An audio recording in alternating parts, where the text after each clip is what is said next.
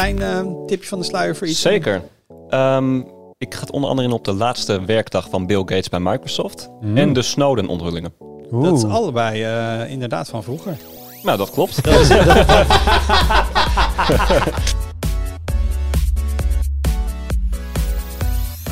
Hoi, leuk dat je luistert. Welkom bij een nieuwe aflevering van de Tweakers Podcast. Mijn naam is Wout en vandaag volle tafel met Arnaud Wokke, Hoi. Daan van Monchou Hoi.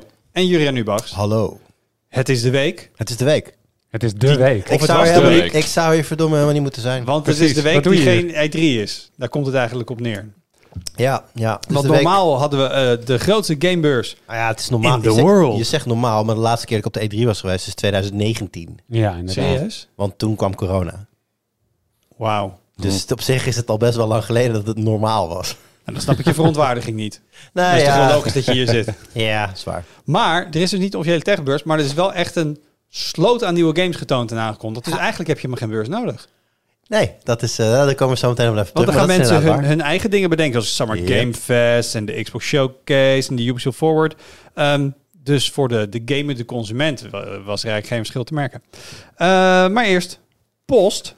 We hebben een paar thema's in de post. Ja. Eh, nog één iemand, even een staartje van eh, het, het grote eh kabelstrekken debakel. Waar Rart over begonnen was. Eh, en dit is inderdaad een hele goede tip. Hij zegt, wanneer je kabels trekt of knijpt, koop of leen een kabeltester. Wat doet een kabel? Niet Nou, zeggen dat- kabels testen. ja, maar bedoel, wel- checkt hij of het, de kabel niet stuk is of zo? Ja, dus je hebt gewoon één deel van de unit gaat in het ene einde, echt in het andere einde. Er zitten lampjes op. En dan weet je of je alle adertjes goed hebt aangesloten of hij nergens een breuk heeft of zo.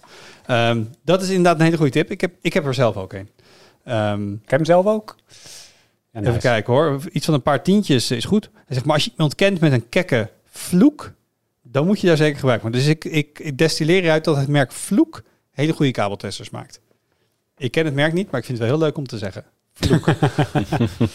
Ehm, we hebben het ook gehad over Reddit natuurlijk. En we hebben eh, post van een heuse eh, Reddit moderator. Sorry, trouwens de vorige was van eh Barbacoder. En we hebben nu post van een, ehm, een moderator op Reddit. Ja.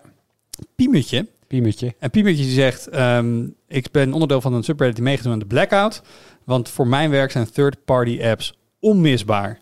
Want hij automatiseert de dingen mee. Hij kan dingen korter doen dan dat hij anders zou moeten doen. Het leven is een stuk makkelijker met third-party apps, zegt hij. Ehm, en hij heeft ook even zonder geda- gedaan, maar dan zou hij drie keer zo lang ongeveer bezig zijn. Alleen, wat ik me een beetje afvraag, voor mij hebben ze nu al wel gezegd dat toch moderatietools wel gewoon toegang tot de API blijven. Ja, Oké, Ja. misschien was dat toen nog niet bekend. precies. Dus uh, Piemertje, goed nieuws. Jij kan gewoon je werk blijven doen. Als Eh, het is zonder er drie keer zo lang ehm, eh, erover te doen. Het, het toont wel aan hoe eh uitstekend communicatie doordacht. Ja, hoe uitstekend doordacht Reddit te werken is. Ja, het is natuurlijk, hij zegt ook, eh Pimpje schrijft ook, van het, Reddit draait op vrijwilligers die content maken en content bijhouden. Het is natuurlijk wel raar dat je het als platform zo moeilijk maakt voor die mensen, terwijl dat is je, dat is je, dat is je bloed. Dat is, Ja. als, die, als, die, als die vrijwilligers denken van ja, laat maar, dan, dan is zelfs het grote Reddit niet onfeilbaar. Maar wij ook, ik bedoel de, de moderators, Ja, die precies. modereren dan. Maar gewoon Reddit is user-generated content. Dus als jij denkt, hey, ik kan mijn favoriete app niet meer gebruiken, ik ga minder actief worden. Maar we zijn nu een paar dagen op Black voor, voor een paar subreddits. En de eh, CEO zegt van ja, eh, we merken er nog niks van. Dus de vraag is wie eh, wint deze staring contest? There are no Americans in Baghdad. Ja, ik, ik, Daar deed me een beetje aan denken. Dat, Ik- was, die, dat was die Iraakse minister. Ja, de information minister. Ik ken hem, de, de meme ken ik goed. tot aan het einde volhield dat Irak ging winnen. Ja, tot de, de tanks reden achter hem langs. precies. Ehm, dus ik ben benieuwd. Ik moet wel heel zeggen, ik vind Reddit echt een stuk minder leuk tegenwoordig. Ja. Want ik, eh, ik open het af en toe nog uit een soort van muscle memory. En dan is er eh, heel weinig te weinig vinden. te doen? Ja. Of heel irritant als je iets aan gaat googlen, iets een antwoord ergens op wil vinden, hoeveel Google zoekresultaten Reddit links zijn. Waar je dan op klinkt Ja. en dan kom je op een Ja. Blackout Ja. Reddit terecht. Als ik iets nodig heb, dan deed ik vaak een googeltje met daarachter Reddit. Want vaak komen daar gewoon de echte antwoorden voorbij. Maar wat zou een betere manier zijn voor Reddit? Want ik snap hè, even in beginsel dat Reddit geld wil verdienen aan Reddit. Dat begrijp ik. Ja. Maar wat zou een betere optie zijn? Moet je dan zou je Minder? bijvoorbeeld- Ja, minder aan de Maar het is nu heel veel geld voor die API's. Voor, voor, voor, eh, voor third-party apps en zo. Zou je dan niet gewoon, is het niet makkelijker om gewoon aan gebruikers een euro per maand te vragen of zo? Ja, of- De meeste mensen die ik ken die veel Reddit gebruiken, zijn wel dermate verslaafd dat ze voor 1 à 2 à 3 euro in de maand niet weggaan van Reddit. nee, of, of serveer advertenties via de API. Dat gebeurt nu Oh, ook. ja. Ja, dat, dat, dat- ja nee. Nee, maar ik denk, voor mij ook al die appmakers hebben ook erbij gezegd van we vinden het niet erg dat ze zoeken naar een businessmodel. We vinden het zelfs niet erg dat we moeten betalen voor de API. Alleen de huidige prijzen zijn exorbitant hoog. Dus volgens mij wat ze moeten doen is om tafel met die appontwikkelaars. En niet dat die dan mogen dicteren wat de prijs gaat worden. Ja, ik weet even niet meer, die, heet die Apollo of zo? Ja? Die Mhm. volgens mij, die hadden gezegd dat ze iets van 30 miljoen moesten 20. gaan, 20 Ja. miljoen moesten gaan betalen om, om het te kunnen blijven doen. Ja, dat kan niet. Nee, Nee. daarom. Dus eh, nou ja, we kijken wie, eh, wie het eerst eh, blinkt. Eh eens even kijken. Arnoud, is jij er een eentje voor? Ja, dit gaat over eh, de Apple Vision Pro, de VR-bril waar we het vorige, Houdt vorige week de over hadden. gemoederen bezig. Ehm, dit is iemand die opticien is. Het is eh Vadumestru. Ik, ik, ik, eh, net als jij bij username begin ik een beetje al te lachen op het moment dat ik niet precies weet hoe ik het uit moet spreken. Maar zijn punt is wel serieus. Namelijk, momenteel zie je dat met name veel jongeren aan het myopiseren zijn. Dat is het ontwikkelen van bijziendheid. En dit zou komen omdat er veel op schermen gekeken wordt. En door het accommoderen van het oog zou eh, het oog te ver doorgroeien. En dat wordt meestal na je 43ste pas een probleem. Hij is eh, als opticien heel erg benieuwd hoe ze dit op gaan lossen met een nieuwe Apple-bril. En het was ook al een vraag met andere VR-bril en met de, met de Google Glass destijds. Daar was het gelukkig geen probleem uiteindelijk. Hij zegt nog, ik heb ooit een, een drone FPV-bril doorgemeten. Eh, Zeg je FPV of FPV? Ik zou FPV zeggen, maar ik word wel vaker beticht van te veel Engels gebruik. Zeker. Omdat ik in de veronderstelling was dat hij totale accommodatie zou ondervangen, maar dat bleek niet zo te zijn. Kortom, met, eh, met die brillen kun je dus inderdaad eh, oogtechnisch een probleem krijgen op latere leeftijd. Dat is een, een interessante constatering. Ja, dus is vast denk ik, dit- dit- hier gaan ze een antwoord op. Dit, dit, dit moeten ze weten. Dat denk ik ook. Het is gewoon, dat het, is al, het aloude, heel erg lang een scherm vlak bij je ogen is niet gezond. Ja. Ja, Dat is, maar, dan, maar dan beter onderbouwd. ja Hm. inderdaad. maar ik kan me nog voorstellen als jij je telefoon voor je houdt, dat jij misschien zelfs onbewust af en toe even ergens anders op focust. En je ziet allemaal dingen om je heen. En met zo'n Ja, bril op je hoofd. kan dat niet. Ehm, nee, is dat niet zo? Maar ja, Apple gaat niet zeg maar, die, dat hele product annuleren op het moment dat ze dit doorkrijgen. Niet? De, treinen zal gaan rijden, dit, dit, dit gaat gewoon door. Ze hebben er vast een antwoord eh, in de PR-bak eh, op liggen. Trouwens, eh, we zeiden vorige keer van, jezus, er is een bak licht in je ogen. En CashV, CashV, die zegt, ja, maar dat zou goed- juist goed zijn. Want er zit geen bronvermelding bij. Maar zegt, een recente ontdekking is dat bijziendheid veel meer te maken heeft met binnenshuis zijn dan met dichtbij lezen. Dus zegt, ja, dat heeft eigenlijk te maken met een gebrek aan... Volgens mij weet ik de bron van Cashv. Oké, dat De, is? de Apple Keynote. Oh, wauw. Ja, daar zit in het stukje over de Apple Watch. Die heeft een nieuwe functie, namelijk meten hoeveel je buiten bent. En dat is, dat was ook speciaal gericht op kinderen, die je Watch kan geven zonder dat ze een telefoon hebben. Om te kijken hoeveel ze buiten zijn, want zo zeiden ze buiten spelen. Dat is heel belangrijk en eh, dat heeft met bijziendheid, als ik me goed kan herinneren, want ik doe dit uit mijn hoofd, eh, dat bijziendheid daar meer mee te maken had met binnenzitten dan met daadwerkelijk naar is de fabrikant van een, van een product waarbij je een scherm vlak bij je oog eh, zet. Richt de aandacht voor de oorzaak van bijziendheid op te weinig buiten zijn. Ja. maar dit is wel eventjes, dit is prachtig staaltje marketing in de praktijk. Want hij schrijft op, een, een recente ontdekking is dat. Dus hij heeft ergens dit gehoord. Wist waarschijnlijk misschien niet meer dat het de keynote was. Ik weet ook niet waar Apple dit vandaan haalt. Die hebben ook niet gezegd hoe ze dit onderbouwen. Eh, maar zo eh, gaat zo'n feit de wereld in. Nu is dat... Ja, eh, nu is het een feit. want Apple heeft het het gezegd. ja. Eh, en dan zegt Jorg nog... ehm, ik zou die Vision Pro als willen opzetten. Ik weet zeker dat hij direct crasht. Tot daar las ik, dacht ik... Ja, is dat iemand die gewoon zuur wil zijn, want Apple is stom of zo? Maar nee, want hij zegt... Ik heb een oogaandoening waardoor ik geen iris heb. Dat heet aniridie. En een bijbehorende nystagmus... zeer snel heen en weer bewegen van de ogen zonder dat je het zelf stuurt... Dat apparaat gaat echt flippen. Nou, dat geloof ik wel inderdaad. Ja, want ik denk ik ook. Ik wil het, als we hem tegen de tijd dat we hem hebben, ik wil het zo graag testen. Ik weet niet of Jorg daarover open staat, maar dit lijkt me echt vet om gewoon even te testen.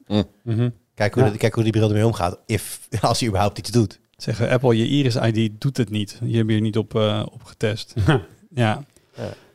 Eh, tot slot zegt T. Hommerson.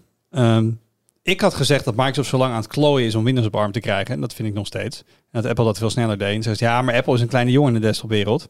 Zeker als je ziet ehm, wat het aantal softwarepakketten is voor macOS. En dan hoeven ze over gaming helemaal niet te spreken. Eh, en een aantal pakketten over laten zetten op je eigen sok is wel wat anders. Ja, maar nee. Leg uit. Ik, ik, ik, ik, waar dit, voor mij het punt wat ik hier maakte, is dat ik vond dat Apple hier veel meer een strategische keuze heeft gemaakt, naar alle ballen opgezet heeft en gewoon Ja. alles in staat heeft gesteld. En ik heb het idee dat Microsoft met Windows op ARM gewoon niet al ingaat. Ja, En nog even los van hoe, of het misschien lastiger is. Maar het is altijd van, ja, nee, maar we hebben Intel. Ja, dan doen we ernaast. Want we durven niet helemaal te gokken dat we dan die andere weg kunnen doen. Eh, en dat is wel denk ik het verschil tussen de twee bedrijven. Waar Apple gewoon gezegd we zitten nu op Intel. En over drie jaar zijn we gewoon vanzelf klaar. En Microsoft kan denk ik niet eenzijdig zeggen tegen fabrikanten die Windows-machines maken. Weet je wat we gaan doen? We gaan helemaal over op ARM. Voor mij kan dat helemaal niet. Want die hebben allemaal deals met Intel en zo. Die zit, en daar zit Microsoft in principe volgens mij niet tussen. Nou, maar ze, ze- dat kunnen ze wel doen. Alleen dan moet je dus echt de bal hebben. En ook denken, oké, dan gaan die fabrikanten dus wel over op ARM, als wij het zeggen. Ja, Eh, maar in principe, of misschien dat ze een bepaald contract moeten uitzitten of zo. Maar als zij zeggen, over vijf jaar bestaat Windows voor x86 niet meer. Dan weet Ja, je het alvast, daar gaan we heen. Ja. Eh, maar dat doen ze niet. Dus ehm, ik hoef het niet altijd met de post eens te zijn. Eh, ik ben het helemaal met je eens dat Windows een heel stuk eh, veelzijdiger ecosysteem is. Dat maakt het echt niet makkelijker. Maar waar een willen is, is een weg, laat ik het zo zeggen. Ja, we hadden ook nog post over de chiptekorten die we kort aanstipten vorige week. Ehm, Dennis Bouwman zegt, dit is voor consumenten elektronica zeker merkbaar. Dus het, het idee dat dit chiptekort is omgeslagen in, een, in ieder geval niet meer een tekort. Maar in de datacenterwereld is het nog steeds duidelijk dat er tekorten zijn. Zo hebben we ruim een jaar geleden nieuwe Cisco-switches besteld. En deze zijn pas begin april dit jaar geleverd. Ouch. Door ook verhalen van 18 tot 24 maanden aan leveringen. Al had hij dat zelf niet meegemaakt. En daar voegde Shanna Vogel aan toe. eh, in de space sector. Hoe tof trouwens sowieso om een zin heel ons land te beginnen met... Ja, bij ons in de space sector. dat wil ik ook op verjaardag kunnen doen. Eh voelen ze het ook erg goed. Ze hadden laatst een ehm, high precision, eh, precision weerstand nodig. En die had een levertijd van 100 weken. 100 Oh, weken. dat, is, dat is nog geen twee jaar. Nog geen twee jaar. Maar die zijn allemaal opgekocht door Elon, denk ik. Dat weet ik. Geen Want chip. die heeft niet genoeg weerstand in zijn leven? Nou, Oh. Zo bedoelde ik het niet. Ehm, right, en dan komen we eh, bij, bij het laatste stukje post. Ehm, dat was ook namelijk in de vorige aflevering die we bij de Aberdag hadden opgenomen. Toen zei ik van ja, hoe iemand... eh, Guido Gas was natuurlijk weer met zijn spreadsheet om te vertellen dat Jur heel erg vaak mag beginnen. En ik zei weer van ja, jongens, het is compleet random voor mij. Dat is het dus niet. Dus ergens in mijn onderbewustzijn heb ik een voorkeur voor Jur. Het spijt me Arnoud, ik ben Ja, er niet van het. bewust. Ehm, en toen zei ik, ja, misschien moeten we gaan dobbelen of zo. Thijs wilde ChatGPT gaan instellen. Inzetten vond ik wel een beetje, een beetje overdreven. We kunnen ook gaan dobbelen. Maar toen kwam eh, een user, en als het gaat om namen mogen oplezen, ben ik weer zeer verheugd. Toen kwam Tom Tankstation. ja, echt mooi. Eh, username. die zei van, ik kom mijn vrije tijd namelijk vaak weer eh, ge- gelijkaardige situaties tegen.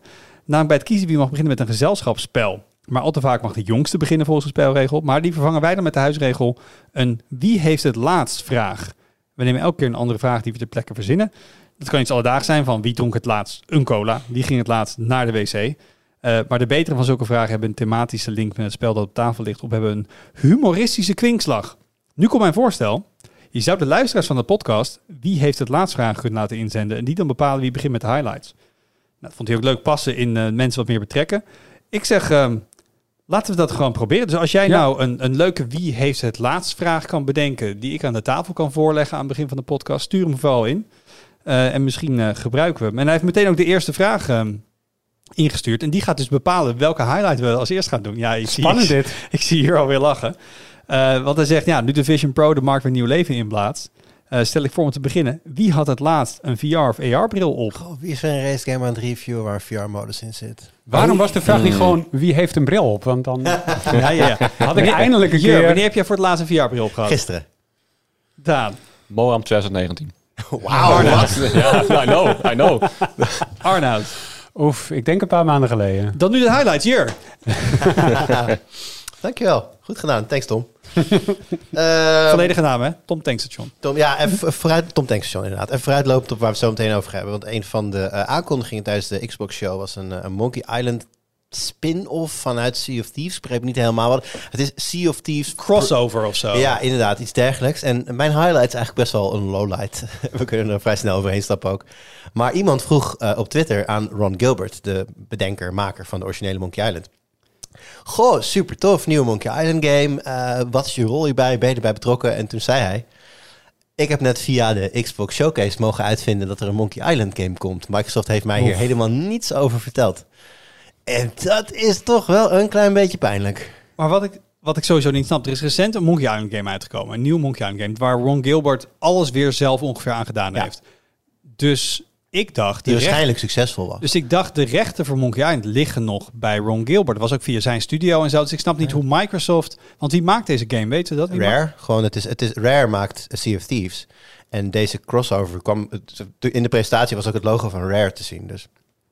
Wat, voor de duidelijkheid, het kan een hele goede game worden. Hè? Ik bedoel, Rare is een supergoeie studio, maar ik, ik las dit. Ik, hoe doe, dit kan niet. Ja, maar dat, Dus dan liggen de rechten voor deze game niet bij Ronnie zelf. En Ja, of bij Rare zijn- of, bij zijn- Microsoft. Of ze zijn non-exclusive, dat kan ook. Ja, dat kan ook. Of Microsoft dacht, we'll see you in court. Ja, En ze hebben het gewoon, eh, eh, een advocatenleger nou, dat, denk klaarstaan. ik, dat denk ik niet. Sowieso zijn alle advocaten van Microsoft bezig met hele andere dingen momenteel. Oh ja, inderdaad. Dat is waar. Maar eh, maar ik ben ook wel benieuwd. Je zegt, dit kan een hele goede game worden. Kan. Ehm, nou, Sea of Thieves is een succes. Ik Dat is, ik, Maar- ik speel het zelf niet, maar... Maar toen ik die, die nieuwste Monkey Island gespeeld had, dacht ik wel weer van... Oh ja, dit is weer gewoon 100% Ron Gilbert. Ik bedoel, hij is wel de geestelijk vader van de serie. Dus je kan zeggen, iemand anders gaat zijn legacy voortzetten met, binnen Ja. Sea of Thieves. Dan ben ik wel heel benieuwd of je de juiste snaar weet te raken als je de, de geestesvader er niet Ik bij weet, hebt. ik weet heel eerlijk, ik, ik begrijp de, het idee nog onvoldoende om daar iets over te zeggen. Want ik weet ook helemaal niet of ze dat willen. Ik weet niet of ze een Monkey Island game willen. Of dat ze gewoon bepaalde Monkey Island elementen naar de wereld van Sea of Thieves willen halen. Dat soort dingetjes. Ehm, Want Monkey Island draait puur om de humor.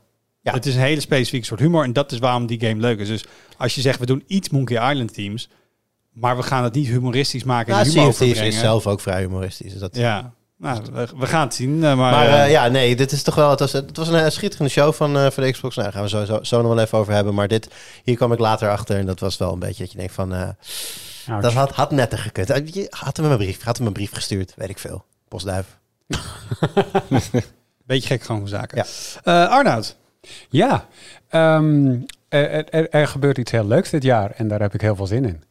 en dat is... Er verschijnt volgens mij voor het eerst sinds 1995 dit jaar voor het eerst nieuwe muziek van de Beatles. Wauw. Ja, en nu denk je natuurlijk, oké, maar dit is een techpodcast en dat is ook zo. Ik ga het er niet zomaar over Je hebt wel vaak over de Beatles gehad, dus dat verbaast me Mijn, niet. mijn, gok, mijn gok zou zijn dat ze alle muziek van de Beatles in een soort van audio language learning model hebben geladen. En dat het dat nu zelf muziek kan schrijven op- basis van wat de Beatles hebben gemaakt. Net zo bij Drake. Zijn we net achtergekomen. Ja, Is maar dat zo? nee. Ja, oh, dat liet Luc net zien. Voor mensen, je moet maar even op YouTube eh, Drake AI Music. Dat is een heel subgenre. Ja. Vet. Ja, oh nee, maar dan kan je ook zelf, bij Drake kan je dat zelf genereren. Dus dan voer je een tekst in. Nee, je En- laat ChatGPT een Drake-achtige songtekst genereren. En dan met een audiomodel laat je die songtekst door Drake's stem. Ja. Ja, dat is geweldig. Nou, Oké, dit is wat ik dus in gedachte had wat je, toen jij zei van ze gaan nieuwe muziek. eh, Dit bestaat ook. En dit kun je ook op YouTube vinden. Is ook een heel subgenre, uiteraard. Maar dat is dit niet. Ehm, dit is daadwerkelijk een, eh, een, een, een nieuwe muziek van de Beatles zelf. En wat het waarschijnlijk is, dat is nog niet bevestigd. Alleen bevestigd is dat er een één liedje, één liedje aankomt. Ehm, is dat eh, met behulp van AI. En eh, daar werken ze al een paar jaar mee. Dat is niet in deze nieuwe host van AI, maar dat is al een iets ouder model. Eh, is het eh, waarschijnlijk gelukt om de stem van John Lennon, eh, de in 1980 vermoorde zanger van de Beatles, een van de zangers, want ze zongen allemaal, ehm, eh, om, om die te isoleren uit die slechte opname en daarmee daadwerkelijk een goede mix te doen. Hebben ze eerder geprobeerd in 1995. Toen lukte dat met Free as a Bird en Real Love, twee liedjes die ook gebaseerd waren op oude demo's. Klonken wel een beetje meh, als ik heel eerlijk ben, als je nu terug luistert. Ehm, en nu kan het dus een stuk beter, omdat ze dus voor de Get Back documentaire van twee jaar geleden heeft het eh, bedrijf van Peter Jackson, Wingnet, eh, heeft eh, modellen getraind op de, stem, op de stemmen van de individuele Beatles uit die tijd. Ehm, dus door dat hele model zo te trainen, konden ze uit die geluidsopnames van die in die documentaire zaten, konden ze die stemmen uithalen. Want wat ze toen deden in die documentaire was, dan gingen ze gitaar spelen en tegelijkertijd praten, zodat eh, de microfoons het niet konden oppikken. ja, ze had niet echt zin om gefilmd te worden, zeggen. inderdaad. Precies. Ja, dus dat was hun stille, niet zo stille, protest tegen, tegen dat. En nou ja, iedereen dacht al van nieuwe Beatles muziek, dat is een gepasseerd station, dat komt, dat komt nooit meer. En door deze ja, is dat toch weer eh, een keertje mogelijk. Ik ben heel benieuwd wat eruit komt, hoe het klinkt. Eh, ze hebben ook al, zeg maar, met hulp van AI eh, een album geremixed vorig jaar. Doen ze vaker hoor. Maar eh, dit was echt, een- een- een- omdat dat kon, konden ze bepaalde instrumenten helemaal isoleren. die optrekken, anders in de mix doen. Dus het echt anders laten klinken. Dus ik ben heel benieuwd wat ze hiervan maken. Ik ben, ik ben super enthousiast over. Dit is een van de dingen van AI die het mogelijk maakt. Waarvan ik denk, kijk, tof. Ja, Maar, maar... Doe ik ook een keer, hè? Ga ik ook, dit is jouw rol. Ehm, ik had wel een paar quotes van, eh van McCartney gelezen. En wat ik hieruit begreep is dat het geen volledige demo is. Mhm. Dus volgens mij hadden ze of juist couplet, maar geen refrein. Of Ja. ja. had een soort refrein, maar geen couplet. Dus er is voor mij nog wel een verschil tussen... Er is een soort eh, ruwe versie van een nummer... wat gewoon opgepoetst moet worden. Maar Mhm. ehm, je moet ook nog even een nummer omheen gebouwd worden, zeg Ja. maar. En dat heeft John Lennon nooit bedacht, wat de rest Ja. van het nummer is. Nou, op zich, als McCartney het bedenkt... Dan is het een dan is het wel legit Beatles, inderdaad. Ja. Ehm, dus ik ben benieuwd hoeveel hebben ze nou eigenlijk en hoeveel wordt eraan toegevoegd? Hebben ze Ja. zeg maar 20% van het nummer, gaan ze nu 80% opnieuw bedenken? Want dat voelt net even anders als dat ze echt... Ja. Ik weet nog toen zeg maar, Michael Jackson overleed, dat laatste album van hem, dat waren ook gewoon ro- grove recordings. Maar dat waren wel bijna complete nummers waar gewoon nog muzikaal nog dingen aan gedaan Ja. moesten worden. Ja. Eh, weten we wanneer dit uitkomt? Dit jaar in elk geval. Ik, ik hoop ook dat ze dingen laten zien van het maakproces. Want ik vind dat wel mega interessant rondom Get Back. Ik ben er nog achteraan geweest, heb ik uitgebreid verteld ook in de podcast. Van hoe, hoe, hoe ze dat model hebben getraind, hoe ze AI daar hebben ingezet. Wilden ze niet echt over praten. Ik hoop dat ze hier in elk geval wel transparant over zijn wat erin is gegaan. En hoeveel dat inderdaad was. En hoeveel dus echt een Beatles nummer is. En hoeveel het een AI nummer is. Eh, ik ben er heel benieuwd naar. Maar ik hoop dat ze daar transparant over zijn. Maar dit is, eh, dit- is voor mij wel... Want Drake AI, waar we het net over hadden... Ja, dat is wel... bedoel, Als je het gebruikt voor een feestje of zo, hartstikke leuk natuurlijk. Als je geld mee wil verdienen, is het natuurlijk ver over de grens van wat kan. Ehm, dit, vind ik er, dit vind ik precies goed. Dit kan. Nee, dit, nogmaals, om, het is ook niet alsof... Kijk, als McCartney en Ringo het niet meer zouden zijn... en dit was de platenmaatschappij die dit deed... dan vind ik Ja. dat ook een beetje... Maar ze, er zijn daadwerkelijk nog twee Beatles. Ja. Ehm, dus ja, als zij erachter staan en eraan meewerken... dan is het gewoon by definition een Beatles nummer. Zeker. Ehm, dus dit moet ook wel kunnen. Ik denk alleen... Ja, zal dit, zal dit een van hun klassiekers gaan worden? Zal, Nee, dit echt, niet. zal dit echt een heel goed nummer gaan zijn... als het... Waar ze dan niet destijds al veel meer opgesprongen of... eh I don't know. Nee, natuurlijk. het, vo- het voelt een beetje, moet, je dit, moet je dit niet gewoon laten? Nu kom je in een heel andere discussie terecht. Ja, En ik- nee, maar dat is wel wat ik het, denk het dat gevoel ook bij dat het antwoord nee is. Ik vind dit wel een mooie, zeg maar, dit, dit is een mooie afsluiting, zeg maar. Als je dan, als je dan nog een keer zo'n liedje kan uitbrengen wat daadwerkelijk ooit in de pijplijn heeft gezeten, maar John Lennon is vermoord, dan is dat gewoon, dit- nee, dat vind ik wel mooi. Oké. Ja, Als het ook maar een heel klein beetje niet totaal slecht is, dan komt het sowieso knijterhoog in de hitlijsten. Oh, 100%. behalve dan dat het in 1995 ook niet echt gebeurde. Dus heel benieuwd. Ja, Ja, maar nu is het dat ene Beatles nummer op basis van AI. Ja, in inderdaad. 1995 moesten als om het om dat ding te sturen, moest je hem ook daadwerkelijk in de winkel gaan kopen. Nu kan je hem gewoon op YouTube of wherever kun je hem straks gaan luisteren gratis. Dit gaat Ja. viral, En man. dat is Gaat dat, dat viral. gaat, daar gaan heel veel mensen, daar gaan dat sowieso luisteren. Ja, Waaronder Ja. ik. Waaronder ik. Uiteraard. ja. Eh, Daan, wat is jouw highlight? Ja, nou we hebben het eigenlijk al een beetje gehad over mijn highlight tijdens de puntpost. Ja ik wilde nee. een soort van, ja, ja en nee inderdaad. Ik wilde een soort van hebben over Reddit. Eh, want ik ben eh vervent Reddit gebruiker. En jij zei net al, Wout, af en toe dan eh, tijdens de blackout, dan doe ik uit muscle memory de Reddit openen, maar er is niks meer aan eigenlijk. En dat heb ik ook, maar ik merk echt een specifiek gat in mijn leven nu. Want ik haalde al mijn Formule 1 nieuws van Reddit. Oké. En ehm, nu de CEO van Reddit heeft gezegd van dit waait wel over en we gaan niet overstag. Heeft onder meer de Formule 1 Reddit, subreddit gezegd, wij gaan indefinitely op zwart. Dus die komen ook niet snel meer terug. Dus jij weet voorbij- dat er dit weekend een race in Canada is, of is dat nieuws? Nee, dat, dat weet ik. Oké, nee, oké. Dat- Even die kijken staat- hoeveel die je staat helemaal in agenda. Nee, nee, dat niet. Echt nieuws. eh, nieuws. Maar De, de, de, de gossip en de rumor mail over wie wat heeft precies, gezegd. ja. De Ja. silly season komt er straks weer aan. Eh, dat denk ik allemaal, had ik allemaal van Reddit vorig jaar met Piastri, eh die hele Nee, saga. ik ben, met, eh, ik ben eh, dagelijks bezoeker, was dagelijks bezoeker van de Formule 1 subreddit, maar daar gebeurt niks meer. Ja, nee, daar gebeurt niks meer. En ik zag in de mod coordination subreddit voorbij komen dat Formule 1 i- voor onbepaalde tijd op zwart gaat. En daar baalde ik enorm van. Dus ik moest op zoek. Zwarte vlag, zo gezegd. Z- zwart, ab- absoluut, absoluut. Ja. Nice. Nee, dus ik moest op zoek naar een andere manier om aan mijn F1 nieuws te komen. En toen kwam ik bij een app van een Nederlander. Ik weet niet of die op de tweaker zit. Rob Mulder. Die heeft de Pitwall app gemaakt. En die download je. En dan kun je Nederlandse en internationale F1 media, motorsport media kun je selecteren. En dan krijg je gewoon een verzameling van al het nieuws in één feed. Eigenlijk wilde ik gewoon even een shout-out geven aan deze app. In deze En is die chronologisch en niet algoritmisch? Hij is chronologisch. Ja, I know. Een chronologische feed, die het zijn is- heel zeldzaam tegenwoordig. jullie, jullie hebben een RSS-reader ontdekt. Ja, eigenlijk wel, maar, dan maar puur voor F1. Ik gebruik mijn, eh, mijn echte RSS-feeder voor mijn werk. 4G. Aha.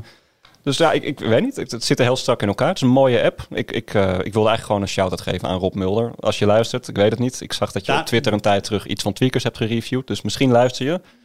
Fantastische app. Daan en ik wil je dankbaar. even een complimentje geven. Ik ben er heel erg blij mee. Bij deze. Mm. Lopen jullie tegen Arnoud eh, tegen, tegen Reddit blackout dingen op? Of zijn niet zulke Redditors? Mm, ik ben een vrij infrequente bezoeker. Het is wel inderdaad ook, ook toevallig ook de Formule 1, eh, de Formule 1 app die ik, eh, van Reddit die ik wilde. En dat ik dacht, oh nee, shit, blackout. Maar nou, dit, dit doet me weinig. Nou, ik bedacht me ook dat ik Reddit in dagen niet heb geopend. Ja, nou, het is meer, het is meer van inderdaad, als je dus, het gebeurt best wel vaak dat je gewoon iets zoekt op Google en dat de, de eerste hit, Ja. of de beste hit misschien wel, dat dat een Reddit thread is. Nee, ik had bijvoorbeeld, ehm, je had die, Google had die June feature drop voor Pixel apparaat Mhm. met een grote update met allemaal app dinges. Op zo'n moment ga ik altijd gewoon naar de Android subreddit, of de Pixel subreddit, en dan wil ik gewoon lezen mensen die het allemaal geïnstalleerd hebben, want nou, dat gaat een beetje ge- gefaseerde rollout en zo. Dus ik merkte gewoon meteen dat ik gewoon dat ging doen. Dacht, oh shit, nee. Dat kan niet. Nee. Want die zijn allebei op zwart. Ja, maar, nu ik- maar ik wil weten wat andere Android-gebruikers nu hiermee aan het doen zijn. Waar ga ik dan heen? Ja, XDA-developers of zo? Gathering of tweakers.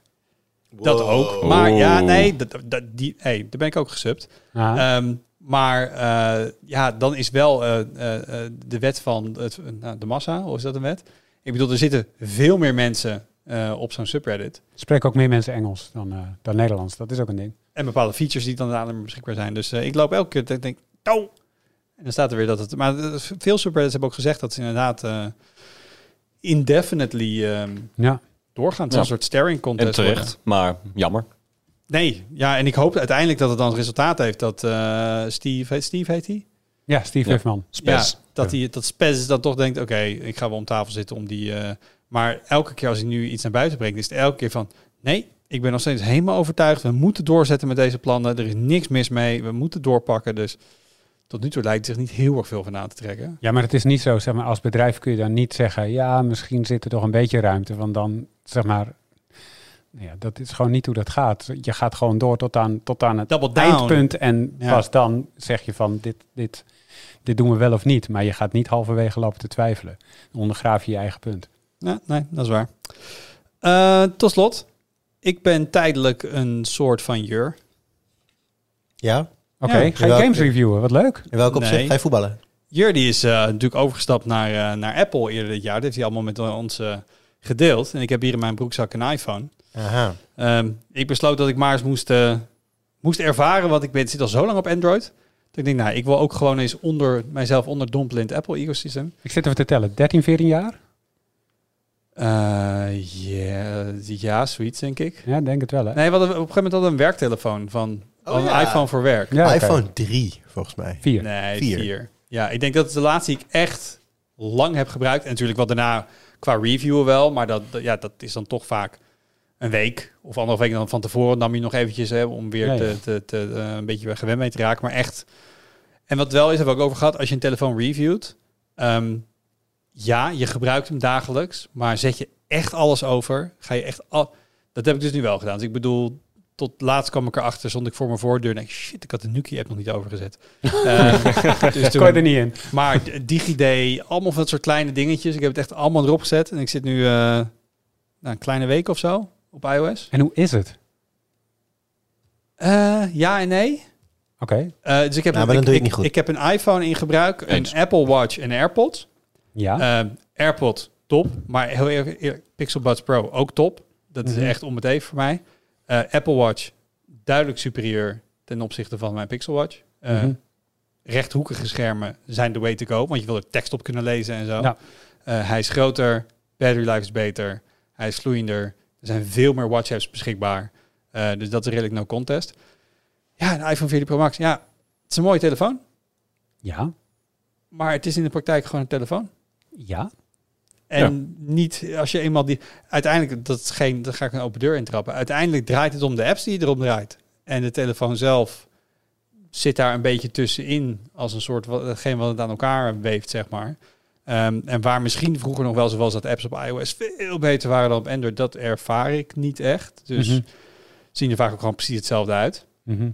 Dus ehm, ja, niet, niet heel, veel, heel veel op aan te merken. Maar ook niet dat ik denk, oh, dit, dit ding kost 700 euro meer dan mijn oude telefoon of zo. Is die dat waard? Denk, ja, ook battery life. Accu, accuduur. Accuduur, ja. Ik heb hem op Engels staan altijd. Dat is mijn, eh, dat is mijn weerwoord hier. Eh, is echt heel veel beter. En het enige wat ik echt heel lastig wennen vind als Android-gebruiker... eh, Android heeft gewoon, wat er ook gebeurt, je kan altijd terug. Ja. Is altijd back. Ja. En vroeger zat dat onder in die balk. En tegenwoordig is dat een swipe van links of van rechts. Dus welk handje me ook vast hebt, je kan altijd terug. Bij Apple kan je soms swipen. Bij Apple moet je soms linksbovenin op een pijltje drukken. Soms is het een kruisje als je ergens in zit. Het is voor mij, ik heb daar nog geen logica en consistentie in kunnen ontdekken. Zit er ook niet in. Dus ik swipe ook heel vaak, oh hier mag ik dan niet swipen. Dan moet ik weer naar linksboven. Maar ik heb wel een Pro Max bij me. Dus dat is dan met één hand willen. Ja, Dus lastig. ik, ik vind gewoon het altijd van links of rechts terug kunnen gaan, vind ik wel echt heel veel gebruikersvriendelijker dan die half hybride oplossing die Apple nu heeft. En heb je ook eh, je betalingssysteem overgezet? Ja, ik heb eh, Apple Pay gebruikt nu. Ja. Ja. Hoe, hoe, verg- hoe vergelijk je dat? Hetzelfde, want ik hou mijn telefoon tegen een pinterminal aan en dan heb ik betaald. Dus ook, ja, dat is. Dus ik denk dat dat misschien nog wel het opvallendste is dat Android en iOS qua software, het, het, het zijn variaties op elkaar tegenwoordig, denk ik. Is het Eh, en vroeger was het echt zo dat de een iets heel goed deed de ander een bepaalde feature helemaal niet had. Ehm, ik denk dat het grootste verschil serieus is gewoon het navigeren en, en waar dingen in de algemene instellingen zitten en hoe je van app A naar app B komt. En dat ze voor een groot deel ook gewoon gewenning zijn. Ehm, Notificaties? Vind je die ook hetzelfde? nee, ik, ik, ja, dat wel, dat snap ik op Android beter. Mhm. Soms heb ik nog, ik weet niet. Ik, ik weet waar ze zitten en ze komen binnen.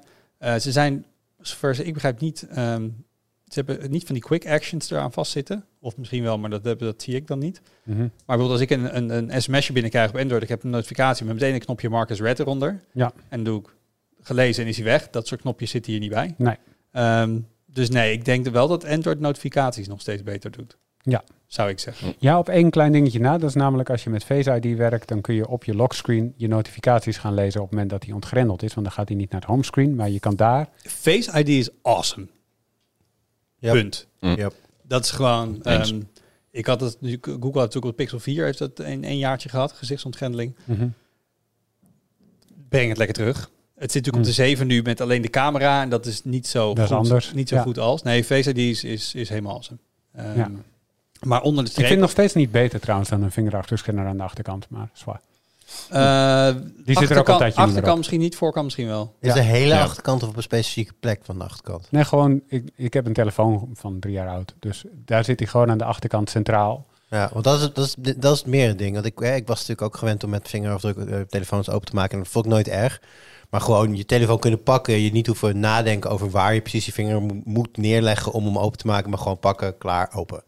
Dat Mhm. is wel, het is wel beter. Is fantastisch. Toen ik overstapte naar een iPhone, keek ik het meest op tegen Face ID. Ik dacht ook, ik wil gewoon een vingerafdrukscanner. Maar ik wil ook niet meer terug. Ik vind het ook fantastisch.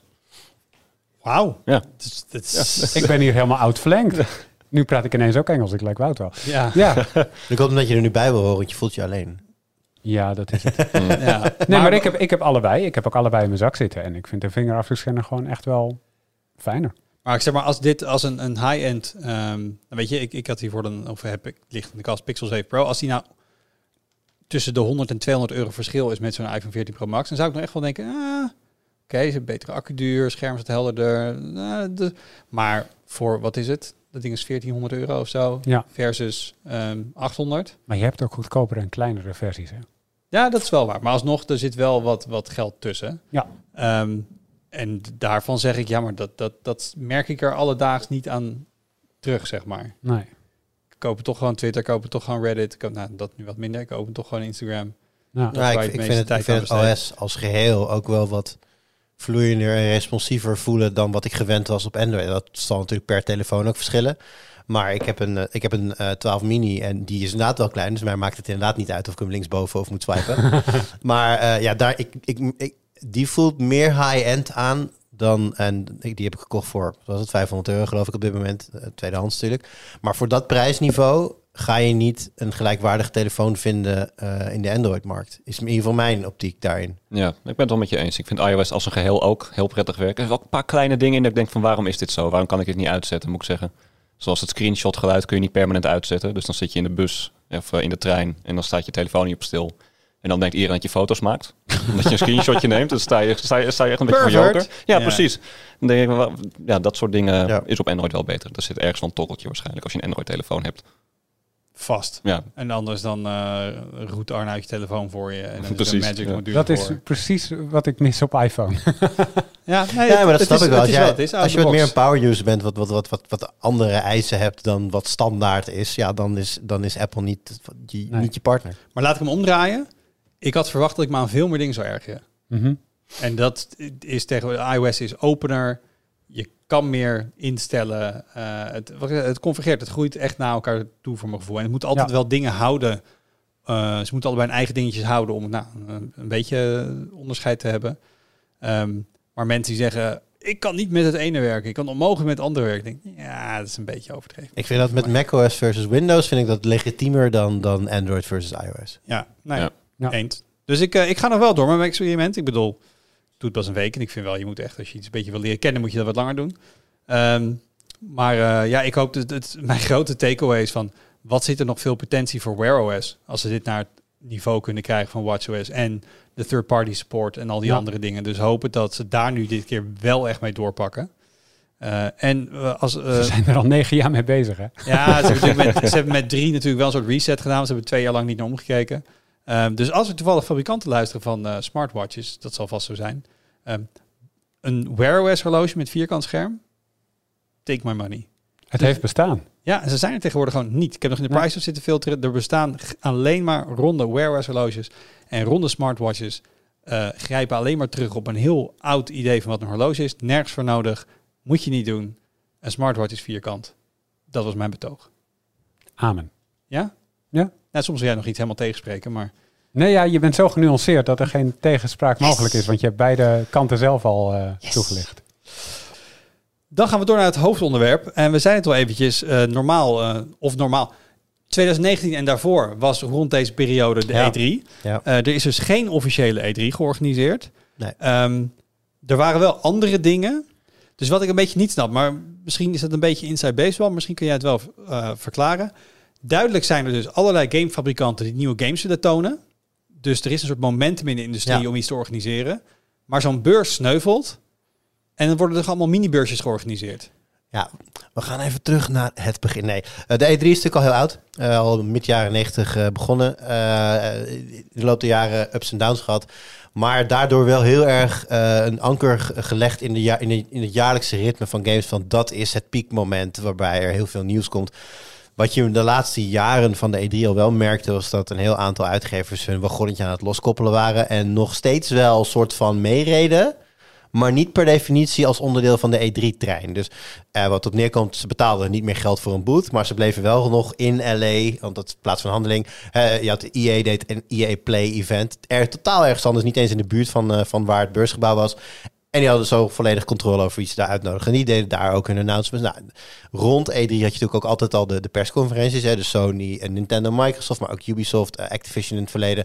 Deden allemaal, meestal of Bethesda, allemaal na elkaar zo ongeveer op de, ja, voornamelijk de zondag en de maandag, deden ze hun persconferenties. En dat staat eigenlijk allemaal los van, het, van wat er in het beursgebouw gebeurt. Nou, en wat er dit jaar is gebeurd, het bleef heel lang onduidelijk. Het bleef heel lang stil. Op een gegeven moment, Ubisoft, Ubisoft had in eerste instantie wel gezegd dat ze wel naar de E3 gingen, kwam daar later van terug. En op een gegeven moment werd gewoon duidelijk dat er zoveel partijen niet zouden zijn dat de ESA, de, de organisator van de, van de E3, eh, heeft gezegd van ja, we gaan het dit jaar niet doen. Want er zijn simpelweg te weinig. Het is volgens mij niet letterlijk dat gezegd. Maar ze trokken in ieder geval de stekker eruit. Eh, waarmee dus het hele gebeuren in de beurs. Dus hè, die beelden dat je mij ziet rondvloeren over, eh, rondlopen over die hele drukke beursvloer. Met al die schreeuwige stands. Dat is er niet. Maar een heel aantal uitgevers hadden inderdaad wel zoiets van... ja, maar wacht even, wij hebben wel gewoon onze jaarschema geënt... naar een aankondigingsmoment voor een heel aantal titels. Ja. Nou, en, die, eh, en die hebben daar aan vastgehouden. Dus PlayStation heeft natuurlijk al eind mei zijn, zijn, zijn, showcase ge- gedaan. Of, ik weet even niet meer hoe die heette. Weet jij dat nog? PlayStation? Ja, volgens mij gewoon Direct? PlayStation Showcase of zo. PlayStation. Nou, in ieder geval, die hebben toen een show gedaan. Microsoft was eh, afgelopen weekend. Ubisoft heeft Ubisoft Forward gedaan maandagavond. En eh, je had dan donderdag ook nog Summer Game Fest. Of eigenlijk de opening van Summer Game Fest. En eh, dat is een soort van ja, onafhankelijke show waarbij dan ook een aantal uit, eh, ja, aankondigingen werden gedaan. En Summer Game Fest liep nog door, want dat is ook een soort van mini E3 geworden. Want er is daar ook wel een, ja, een plek waar je dan inderdaad hands-ons had en, en, en behind closed doors afspraken en dat soort dingen. Maar wat ik er in ieder geval van begrepen is dat het een heel erg Amerikaans feestje was. Ik heb ook verder niet contact gehad met iemand daarover of, of we daarheen zouden gaan of niet. Dus dat was nooit, eh, dat was nooit een ding. Maar even, even terug, Jor, want je had het over de E3. Ja. Die dit jaar niet doorgaat. Is, is de E3-trein dan alleen dit jaar uitgevallen? Of is hij uit de dienstregeling geschrapt? Nou ja, nog niet definitief. Eh, maar ik ben daar wel bang voor. Want het is, het is namelijk een trend. Kijk, iedereen wijst natuurlijk nu op COVID. Weet je wel, ja, het is allemaal onduidelijk. We komen net uit COVID, lastig. Maar dat is je- al meer dan een jaar geleden. Dat, eh, Ja, oké, maar de- de- je merkt nog steeds wel een beetje... de- in COVID-tijd zijn mensen natuurlijk eigen dingen gaan doen. Eigen Ja. shows gaan houden. Dus dat mensen nu terugkeren naar de E3, dat kun je op COVID gooien. Van, ja, we, hebben allemaal, we doen nu allemaal andere dingen. Maar goed, wat ik zeg... Microsoft was al niet meer in het beursgebouw, die zaten ernaast. Ehm, eh, eh, EA was al langer weg. Ubisoft deed een heel groot gedeelte van zijn afspraken ergens anders. Activision, ieder. Dus je merkte al dat heel veel mensen nog steeds wel de waarde zagen van het, de, het hele journaille op een bepaald moment in het jaar op een bepaalde plek. Dus anderhalve week lang in LA. Maar ik heb al toen al gezegd, van, het zou mij niet verbazen als de centrale beursvloer wegvalt. Maar dat we gewoon op dag 1 bij Ubisoft zitten, op dag 2 bij EA. En dan op andere allemaal met hun eigen zaaltjes en hun eigen dingetjes.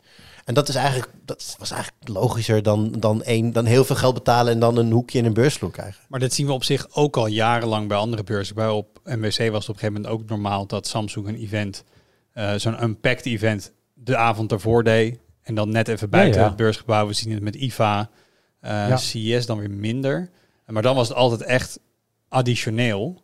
En nu Ja. valt gewoon de, Ja. main event valt weg. Ja, en het, is ook, het, het valt niet, eh, het kan niet uit voor de, voor, de, voor, de, voor de uitgevers, zeg maar. Ik heb wel eens met iemand staan praten, die, nou, zonder, zonder getallen te noemen. En die zei ook van, ja, alles wat wij doen in de rest van LA valt qua kosten echt in het niet bij, bij wat we moeten betalen aan de ESA voor de, voor de ruimte die we innemen op de beursvloer. zichzelf gewoon naar de markt geprijsd. En dat, sla, hebben ze- dat slaat nergens op. En ik snap het, want zo'n beurs is natuurlijk hartstikke duur. Hè. Je, moet die convention eh, afhuren, je, je, je, moet, je, je moet bouwers hebben. Er, er werken daar een paar honderd, zo niet een paar duizend mensen op zo'n, eh, in zo'n week. Ja, dat kost een heleboel geld. Dat, dat, eh, je moet, die ESA moet zelf ook draaiende blijven natuurlijk. Maar ja, ik, snap heel goed als jij een Activision of een Ubisoft of wat dan ook bent... dat je zegt van ja, ah, wacht even, we kunnen voor, de, voor minder dan de helft van de prijs... en hebben we ook nog eens volledige eh, zeggenschap over wie we uitnodigen. Zijn we niet afhankelijk van het badge systeem wat, wat, wat, wat de beurs doet... maar dat kunnen we gewoon allemaal zelf doen. We kunnen bepalen wie waar mag filmen en waar niet, et cetera. Dus je hebt meer controle, meer ruimte voor minder geld. Ja, dus dat, dat, dan merk je al van, oh, dan, dan komt zo'n concept gewoon onder druk te staan. Ja, Hebben ja. we in, in deze nieuwe opzet nu ook, wat lopen we mis? Want ik heb als gewoon toeschouwer het idee dat ik allemaal aankondigingen, allemaal shows, nieuwe games, Ja. updates. Het, het voelt niet heel anders. Het nieuwe Voor, voor, voor in Nederland niet. Kijk, wat mis je? Eh, er verschijnen momenteel geen 15 previews op Tweakers. Wat natuurlijk normaal gesproken de norm was als wij nee, naar... maar voor de industrie bedoel ik meer. Wat, wat, Ja, Kijk, en, en jij, beurs zijn hartstikke leuk om te doen, dus jij kan niet naar de E3, naar, nou ja, goed. LA. eh, wat je mist is, kijk, de Amerikaanse pers doet nu dus wel een, een serie hands-ons. Gamescom zal de facto een beetje dat, die kans moeten gaan bieden voor de Europese pers ook. Eh, maar dat mis je wel. Je mist wel dat er wereldwijd eh hands-on verslagen verschijnen. Ehm, en het is, het is ook gewoon heel onduidelijk. Ik kan mezelf prima voorstellen dat ik ook zonder beursgebouw daarheen ga. Maar dan moet ik wel van tevoren weten wat ik... bijvoorbeeld een heel concreet voorbeeld. We hadden, ik had in LA kunnen zitten voor de showcase van Xbox. En dan zou ik geloof ik een Behind Class Door sessie gedaan hebben met eh, de nieuwe Forza game. En nog iets van ID at Xbox. En toen hebben wij gezegd van ja, voor één game die wel oké is en een andere game die een vraagteken is en verder niks, gaan wij niet naar LA vliegen. Ik heb nog met Ubisoft, want die deden dus ook dingen, ook nog contact gehad, maar die zeiden ook al van ja, we kunnen daar wel dingen voor je regelen, maar al die dingen kun je ook online bekijken, gewoon vanuit je eigen. Denk ja, dan ga je dus. En dat is een beetje van, het wordt nu, vroeger was het gewoon E3 is er, die en die die partijen zijn er, prima, boeken, klaar. Eh, nu, en nu wordt het waarschijnlijk elk jaar een beetje aanvoeren van ja, goh, weet je, als we daarheen gaan, wat kunnen we dan allemaal zien? Want ik denk dat dat wel gaat komen, want ik denk dat dit ook heel erg een uitzoekjaar was voor ook de, de, de, PR-mensen die hier werken. En dat die volgend jaar veel eerder ook, dan is ook misschien al eerder duidelijk dat er wel of geen beursvloer is. Kun je ook veel eerder gaan kijken van oké, wat kunnen we dan met, met de eigen eventjes gaan doen? Maar ja, het wordt wel, het wordt wel elke keer een legpuzzel of zo, terwijl een, een centrale beurs is. Dat, dat, dat mist heel erg een stukje duidelijkheid. En je zegt die beurs was heel duur, dus daarom doen ze dat niet. Maar waren daar ook nog kleine indie steentjes? Want het is wel zo, Ja. als jij niet eh, nu je eigen ding optuigt, of je bent niet, of Microsoft zegt, we pak je mee in de Xbox Showcase, dan had je nu geen podium. Ja, ehm, vind ik een lastige. Die waren er zeker. Tegelijkertijd zat ons schema over het algemeen wel gewoon zo vol met de groten der aarde. Dat het in principe bijna niet te doen was om, eh, om, echt, om echte indie indies mee te pakken. We hebben bijvoorbeeld wel eens, eh, ook, ik weet op Gamescom, eh, Paul die liep dan altijd wel even langs het, het Holland Pavilion. En daar staan dan wel wat indies bij elkaar. Maar eigenlijk vooral om eventjes te kijken en eventjes een beetje zelf op de hoogte te blijven. Niet eens zozeer voor content. Dus, eh, maar goed, voor, vanuit, die, vanuit die partijen gezien. Ja, het feit dat er geen beurs is, betekent dat ze er dus zelf ook niet zijn. En ik weet ook, het is natuurlijk niet alleen maar media. Het is ook, eh, het is ook trade. Dus het is ook gewoon samenwerking sluiten, meetings met publishers, dat soort dingen. Ja, dat, die, mogelijkheid valt ook weg voor hen. Dat zeker. Ja, nou, ik zit even naar de vraag te kijken. Wil weten, doet dit nog iets met de aankondigingsmomenten? Maar dat is dus voor mij echt, nou ja, ze pakken gewoon diezelfde maand. En eh, eh, dus wat ik zeg, voor ons voelt het ongeveer hetzelfde. Ja, het is Hoe- iets meer uitgespreid volgens mij. Normaal gesproken staat het echt in één week, dacht ik. Ja, het is een. Sony is inderdaad al in, eh, in, eh, in mei gaan zitten. Nintendo heeft volgens mij onlangs iets aangekondigd voor september. Ik weet, ik weet even niet uit mijn hoofd. Maar die waren, Nintendo heeft deze week sowieso niets gedaan. Dus, dat, dus die komen op een later moment nog. Maar het is zeker, uit, het is zeker meer uitgespreid. Maar het zwaartepunt ligt nog net wel hier. Wat Ja. vond je van de shows? Ehm, nou, wisselend. Ik vond ze niet allemaal even sterk. Maar ik vond, het, ik vond het fijn om te zien dat in ieder geval in mijn optiek eh, Xbox een keer de sterkste show had van, eh, van allemaal. Zo. En dat is een, een hele tijd geleden dat dat, eh, dat, dat gebeurd is. Ja, de, Xbox Showcase was echt stacked. Gewoon ja, is wel, is wel niet helemaal eerlijk. Want als ik denk, eh, ik heb niet alle titels hier nu in een rijtje voor me. Maar als ik eh, moet inschatten, dan denk ik dat het meeste van wat PlayStation liet zien sneller op de markt gaat komen dan wat, eh, dan wat Xbox allemaal. Bij Zeker. Xbox had er gewoon heel veel eh 2024 of nog niet eens een datum bij. En eh, ja, bij PlayStation had het volgens mij bijna allemaal wel een datum. Veel ook voor dit jaar nog. Kijk, PlayStation natuurlijk, had natuurlijk makkelijk een teaser aan het einde kunnen zetten van we werken aan de volgende Uncharted, de volgende Last of Us. Maar ja, kennelijk hebben we die besloten van oké, maar die zijn nog zo ver weg, daar gaan we gewoon nu nog niks mee doen. Ik heb wel het idee dat, dat, dat Microsoft al wat dingetjes heeft geteased die ook wel zo. Want het is- Zeker. is natuurlijk ook, hè, ze, ze liet ook Starfield twee jaar geleden of drie jaar geleden inmiddels al. eh, Dat is 2019. 2019 al laat, hebben ze Starfield al geteased. Ja, die komt nu pas uit. Dus het is, dat, dat is ook een beetje, ja, ja, het was een hele sterke show, maar... Maar was het sterk omdat er gewoon heel veel in zat? Of Ja. hetgeen ze lieten zien, zag er allemaal AAA uit en was heel Allebei. tof? Damn, daar Ja. heb je geen seconde over na te denken. Nee, nee, zeker niet. Ik vond de Xbox Showcase ook by far de tofste show van de niet-E3. Eh, absoluut. En ik, ik vond ook, om eventjes eh, de highlight eruit te halen, ik vond Starfield er een stuk beter uitzien dan vorig jaar. Ja, dit, Ik had er al zin in. Mag ik hopen als je hem op 30 frames per seconde Ja, hebt. dat is waar, dat is waar, ja. dit moet hem wel gaan worden, toch? Dit najaar. Ja, dat denk ik Ik wel. wilde net gaan vragen, van wat, wat, wat was jullie game van de non-E3 dan? Maar voor jou is dat Starfield? Van ja, alles wat je gezien hebt? ja, dat is wel het makkelijkst showcases? natuurlijk. Starfield, eh Spider-Man 2 heb ik zin in. Ja, ik, Eh, ik, zat, eh, ik zat de showcase gewoon te kijken op mijn televisie thuis met de laptop in aanslag om mijn aantekeningen te maken. En eh, op twee momenten tijdens de Xbox showcase heb ik dit geluidje gemaakt. En de eerste keer was bij Fable en de tweede keer was bij Star Wars Outlaws. Ah, Ja, uiteraard. ja, dus dat, eh, dus dat, zijn, dat zijn mijn co-games van de show waarbij ik, waarbij ik dan de eer aan Star Wars geef. Want dat, is- dat, is, Snap dat ik. is inmiddels al een game.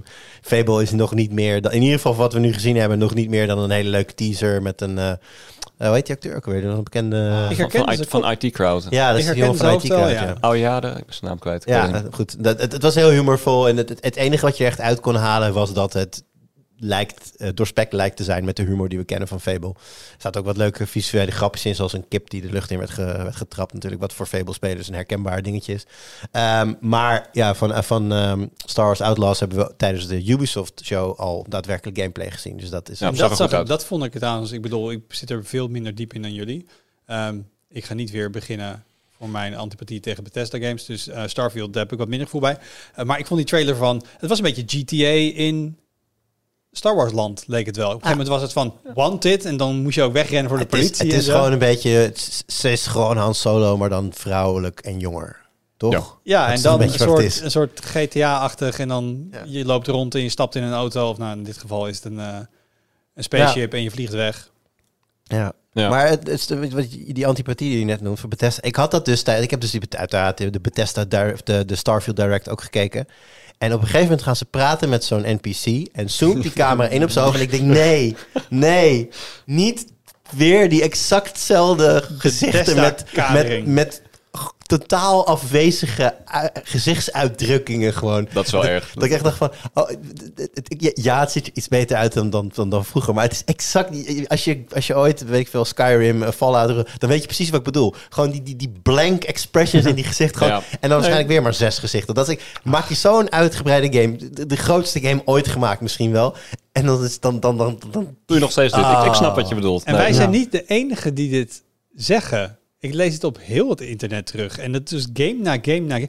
Dus zijn zij trots op deze weergave van characters? Of zijn ze gewoon doof? Of ik, ik, ik snap het Dat weet ik niet. Nee, Nee, en dan nee. zie je gewoon moderne andere games, zie je die Unreal Engine demo's van echt de meest realistische eh, gezichten. En die- Volgende maand komt Immortals of Avium uit. Het is een, dat is een Unreal Engine 5 game eh, van, eh, of het wordt op de markt gebracht door EA. Ga daar de gezichten kijken. Ga kijken hoe Gina Torres, dat is die, eh, die Jessica speelt in Suits. Ga kijken hoe zij eruit ziet in die game. En leg dat naast wat, wat Starfield laat zien in gezichten. Dat kan niet. Dat, dat, dat is weird. Dat, gezicht, dat, het verschil zo groot ik, is. ik voel mij zo gezien en erkend. Want wij hebben wel eens discussies gehad dat ik over dit soort technische dingen. En wat jij meer van ja, gameplay. Ehm, dus ik ben ook blij dat jij, jij gewoon op een gegeven Nou ja, moment wat het, hier ook wat, over kan wat vallen. het was met Bethesda. Ze hebben natuurlijk een, eh, Bethesda werkt een beetje in tijdperken. En bepaalde games, Skyrim was dan een beetje het soort van het eindpunt van, dat van dat eh, tijdperk. Hadden gewoon deelden gewoon dezelfde, dezelfde technologie. En dan heb ik zoiets van: oké, maar dezelfde lame gezicht die ik in Fallout zie, zie ik ook. Oké, fair enough, prima. Game verder helemaal top. En dan denk ik: oké, kan ik mijn leven. Maar nu zijn we freaking decennium verder. En ik zie nog steeds diezelfde gezichten. Ja, dat is wel raar. Je hebt gelijk. Nee, Maar goed, dit, de, tot zover dit eh, uitstapje richting onze antipathie je, naar de je, Bethesda je gezichten. preekt richting het maar in het Nederlands... eh, Mooi Nederlands wel. ja, toch? Je kan het wel. Zeker. Moet er even over nadenken. Ja, Heb jij nog iets meegekregen, Arnoud? Of gaat het allemaal woesje over je hoofd heen? Het gaat zeker niet woetje over mijn hoofd heen, maar ik moet heel eerlijk zijn, ik ben altijd het meest geïnteresseerd in Nintendo en die deed helemaal niks. nee. Nee, nee. die hebben net Zelda gehad natuurlijk. Dus, eh, Ja, precies. Ja. Maar je zei net, oké, Microsoft wint de week. Maar verandert dit iets aan de Microsoft-Sony machtsverhouding in brede zin? Nou ja, dan zou ik eerder kijken naar eh, wat een bepaalde rechter over een FTC-injunction heeft, eh, heeft gezegd. Dat gaat Ja, dat ge- dat is waar. nou ja, de overname, de, overname van, de overname van Activision Blizzard door Microsoft, dat is natuurlijk wat het speelveld in potentie het, het meest gaat veranderen. En daar ligt heel toevallig ligt daar nu weer een nieuwe, een andere rechter voor, want de FTC heeft weer iets gevonden waardoor ze, eh, ze hebben in ieder geval bezwaar ingediend en om, een, om naar het bezwaar te kunnen kijken is in ieder geval voor de komende, ik geloof vijf dagen minimaal, eh, eh, mogen ze het niet afronden. Wat dan weer wat, wat steeds interessanter wordt, want 18 juli is de deadline. Dus of ze moeten dan weer een nieuwe deadline gaan, gaan, gaan negotiëren, onderhandelen. Of eh, ze moeten, als ze dat niet redden, 3 miljard betalen aan Activision. eh, als ze het voor die tijd niet kunnen closen. Dus dat, daar gaan de verhoudingen het meest veranderen. Maar ja, op basis van deze show. ehm, kijk, we zijn een heel aantal jaar geleden zaten we bij eh, Xbox in de zaal, Paul en ik. En toen lieten ze al die studio's zien die ze hadden overgenomen. Van dit is nu een Microsoft Studio en dat is nu een Microsoft. Oké, ja, was, is leuk, maar gaan ze wat doen gaan die allemaal maken? En nu zitten we dan eigenlijk een beetje, of niet een beetje, we zitten nu echt in die, in die volle flow van eh, de ene na de andere grote studio die we toen hebben gezien op dat scherm van dit is nu een, een, een Xbox Game Studio. Ja, die zitten nu bij Microsoft. Die, die, die komen nu ook met hun games. En bijna iedere trailer of, of gameplay demonstratie werd afgesloten met play it day one on Game Pass. En dat blijft natuurlijk wel gewoon het, ja, het harkmiddel. Maar ook gewoon voor gamers ja, best wel heel lekkere value. Ik bedoel, op het moment dat jij... Als, als, als de games die je leuk vindt op Game Pass staan, is het, bij- is het bijna een no-brainer. Ja, nou, ik ben het met je eens inderdaad. Ik vind wel dat het een beetje de omslag is plaatsgevonden. Het was altijd bij Xbox een beetje van leuk platform, Game Pass. Waar zijn de games? Ja. Hier zijn de games. Eindelijk. Volgend jaar dan met Avowed en met, met volgend jaar. Ja, maar het Ja. eindelijk een keertje dat je denkt van er komen echt system sellers aan met Starfield en Fable en Avowed. Nou ja, of gewoon voor de PC-gamer. Als op Game Ja, Pass komt, kan ik het ook lekker gaan Ja. spelen. Dus ik werd daar ook wel vrolijk van. Over, overigens denk ik niet dat Star Wars... eh, eh, Star Wars zal geen eh exclusive nee, zijn. Starfield. ik, eh. Ja, nee, maar je, hebt, je zou natuurlijk Star Wars Outlaws was natuurlijk best Ja. wel prominent ook in de Xbox Zeker. show. Maar dat is natuurlijk gewoon een multiplatform game. Absoluut. Maar ja, aan de andere kant, heel veel van de grote games die PlayStation liet zien eind mei, waren ook allemaal, eh, allemaal ja, met Gear multiplatform. Solid. Ik eh, weet, toen had je zo'n, eh, je had zo'n, eh, dus PlayStation had zijn showcase gedaan. En toen reageerde het Xbox-account met eh, een plaatje met alle games die langs zijn gekomen in de, in de PlayStation show, die dus ook op Xbox zouden komen. En dat is van, gefeliciteerd PlayStation met deze prachtige line-up. En dat is zo, Xbox, ook Xbox, ook Xbox, ook Xbox, ook Xbox. Dat was wel, eh, was wel mooi. ja. Daan, jij volgt het, eh, we hadden eh, toch heel veel over Activision. Jij volgt dat ook redelijk, eh, al het nieuws over. Waar, waar staan we nou? Want Jurt zegt, er is nu iets bij de FTC. Maar voor mij in, die, in het Verenigd Koninkrijk lagen de instanties ook dwars volgens mij. ja, klopt. De CMA, de Britse toezichthouder, heeft het geblokkeerd. Ehm, er is nu een appeal gaande, een beroep. En dat gaat nog even duren. Het schijnt dat ehm, Brad Smith van, van Microsoft even langs is gegaan bij de Britse politiek. En dat er ook wel opties zijn van, nou ja, als dit niet mag en in de rest van de wereld wel, dan eh, trekken we ons terug uit het Verenigd Koninkrijk. Toedeloe. Heel, heel Ja. Microsoft? Heel Xbox? Nee, Activision dan denk ik eerder. oh, eh, ja. Activision. ja, dat was een bron van eh MLEX, geloof ik. En later bevestigd door Bloomberg, dacht ik. Maar het, wel goede bronnen. Dat ik dacht, oké, dit, het, is niet concreet, maar het is een optie. Misschien trekken we ons terug. Ja, precies.